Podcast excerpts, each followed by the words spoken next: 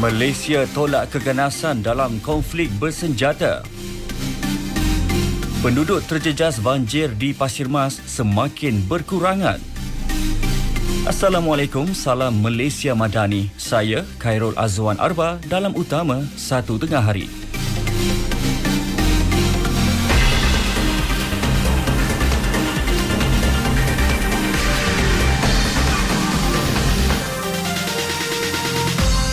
Malaysia menolak segala bentuk keganasan dalam konflik bersenjata yang berlaku di pelbagai pelosok dunia ketika ini.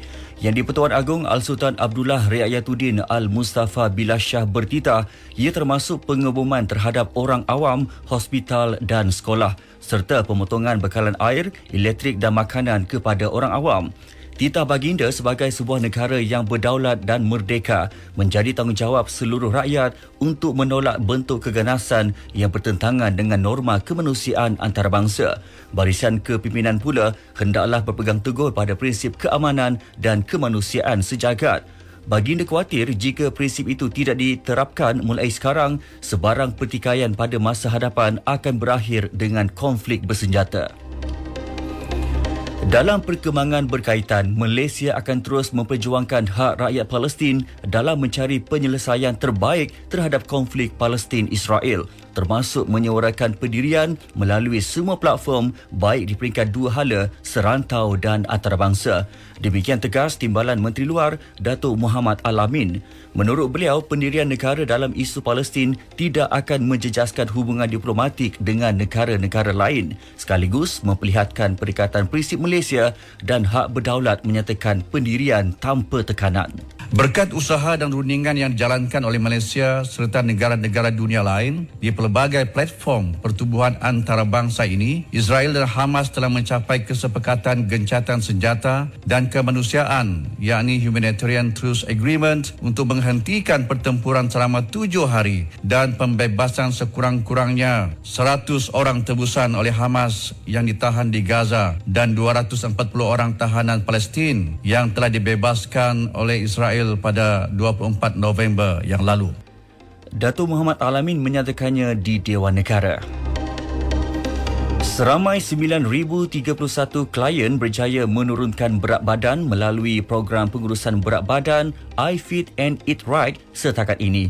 Program melalui inisiatif intervensi kesihatan itu dilaksanakan di 30 hub kesihatan di seluruh negara. Perkembangan tersebut dimaklumkan Timbalan Menteri Kesihatan Datuk Lukanisman Awang Sauni di Dewan Negara. Bawah inisiatif itu juga, intervensi perkhidmatan berhenti merokok turut merekodkan sejumlah 4,846 klien berjaya berhenti merokok. Kementerian Kesihatan Malaysia melalui Agenda Nasional Malaysia Sehat ANMS sentiasa proaktif untuk meningkatkan kesedaran masyarakat mengenai isu kesihatan terutama penyakit tidak berjangkit NCD seperti tekanan darah tinggi, kencing manis dan kolesterol tinggi. Di bawah Agenda Nasional Malaysia Sehat Fasa 1 2020 hingga 2022, penyebaran literasi kesihatan dan kesedaran mengenai kepentingan pemeriksaan kesihatan terus dilaksanakan dari masa ke semasa Datuk Lukanisman Awang Sauni. Kerjasama strategik antara kesemua agensi kerajaan yang berkaitan akan dipertingkatkan bagi memastikan sistem pangkalan data utama padu mempunyai profil data yang lengkap sekaligus berupaya menjadi alat pemantauan khusus untuk penyampaian bantuan bersasar kerajaan yang lebih berkesan. Timbalan Menteri Ekonomi Datuk Hanifah Hajar Taib berkata, mesyuarat Jemaah Menteri pada 21 Jun lalu telah meluluskan pembangunan padu bagi memantapkan tabik urus negara ke arah mewujudkan satu ekosistem yang lebih komprehensif dan sistematik. Padu berupaya memaparkan tahap sosioekonomi rakyat berdasarkan maklumat pendapatan, pekerjaan, pendidikan serta segala program bantuan yang diterima. Peningkatan kes COVID-19 ketika ini tidak memberi kesan kepada sektor makanan negara. Timbalan Menteri Pertanian dan Keterjaminan Makanan, Datuk Chan Fung Hin berkata, negara telah bersiap siaga dengan pelbagai strategi. Antaranya, meningkatkan tahap sara diri untuk memastikan keterjaminan makanan negara. COVID-19 semakin meningkat ni saya rasa sekarang rakyat telah uh, ramai telah mengambil ni suntikan vaksin kan. So saya tidak melihat ini sebagai satu halangan ke untuk uh, pertumbuhan uh, dari segi ekonomi. Uh, saya percaya Malaysia akan menjadi semakin baik, okay? Dan sektor agro makanan pun juga akan semakin baik. Mengulas mengenai program setahun bersama Kerajaan Madani, Datuk Chan memaklumkan pihaknya akan menonjolkan segmen pengendalian drone secara virtual.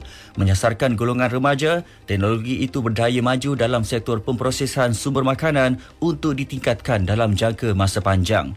Datuk Chan Fong Hin ditemui selepas menjadi tetamu rancangan Selamat Pagi Malaysia di TV1.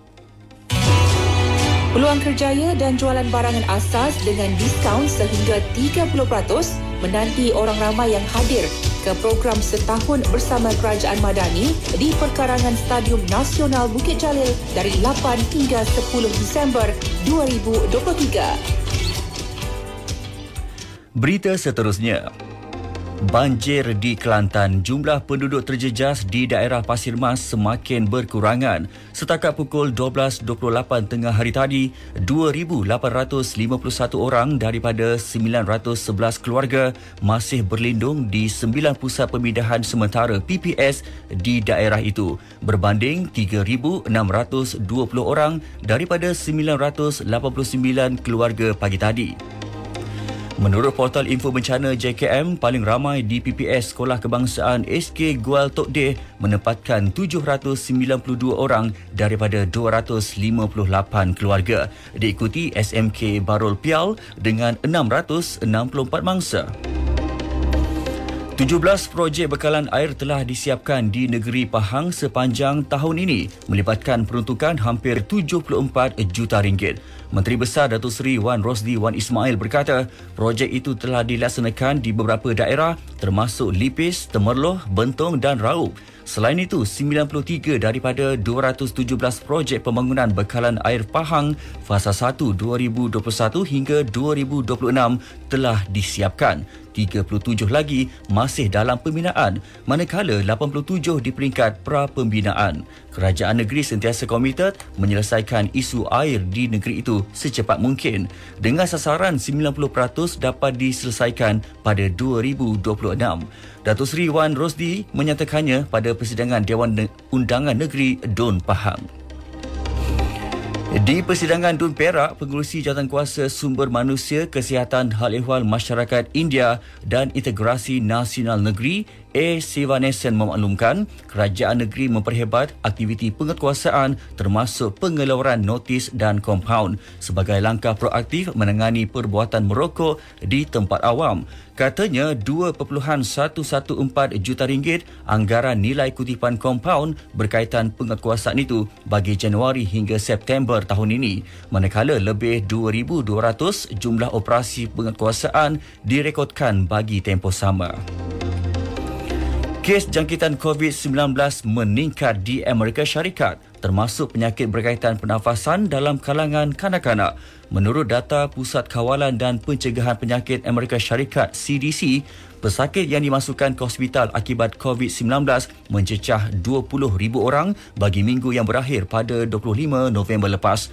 Manakala 8 kanak-kanak serta kira-kira 1,100 orang dewasa meninggal dunia disebabkan oleh penyakit berkaitan pernafasan sepanjang musim sejuk. 69 juta kanak-kanak hidup dalam kemiskinan di 40 negara terkaya di dunia. Laporan itu dikeluarkan tabung kanak-kanak PBB UNICEF. Penilaian berdasarkan kemiskinan relatif iaitu sekitar 60% daripada pendapatan median negara. Menurut UNICEF, Britain menyaksikan lonjakan 19.6% dalam kemiskinan kanak-kanak atau bersamaan setengah juta termasuk Perancis meningkat 10.4%. Kebanyakan kanak-kanak kategori itu mungkin membesar tanpa makanan berkhasiat atau tidak cukup makan. Sukan badminton menjelang jelajah dunia akhir 2023 di Hangzhou, China dari 13 hingga 17 Disember ini. Pemain bergu lelaki utama negara, So Yik dan pasangannya Aaron Chia optimis mampu mara ke separuh akhir pada penampilan keempat mereka di kejohanan itu. Pasangan nombor tiga dunia itu sebelum ini tersingkir di peringkat kumpulan edisi 2019, 2020 dan 2022. Disampaikan tajuk utama sekali lagi, Malaysia tolak keganasan dalam konflik bersenjata. Penduduk terjejas banjir di Pasir Mas semakin berkurangan.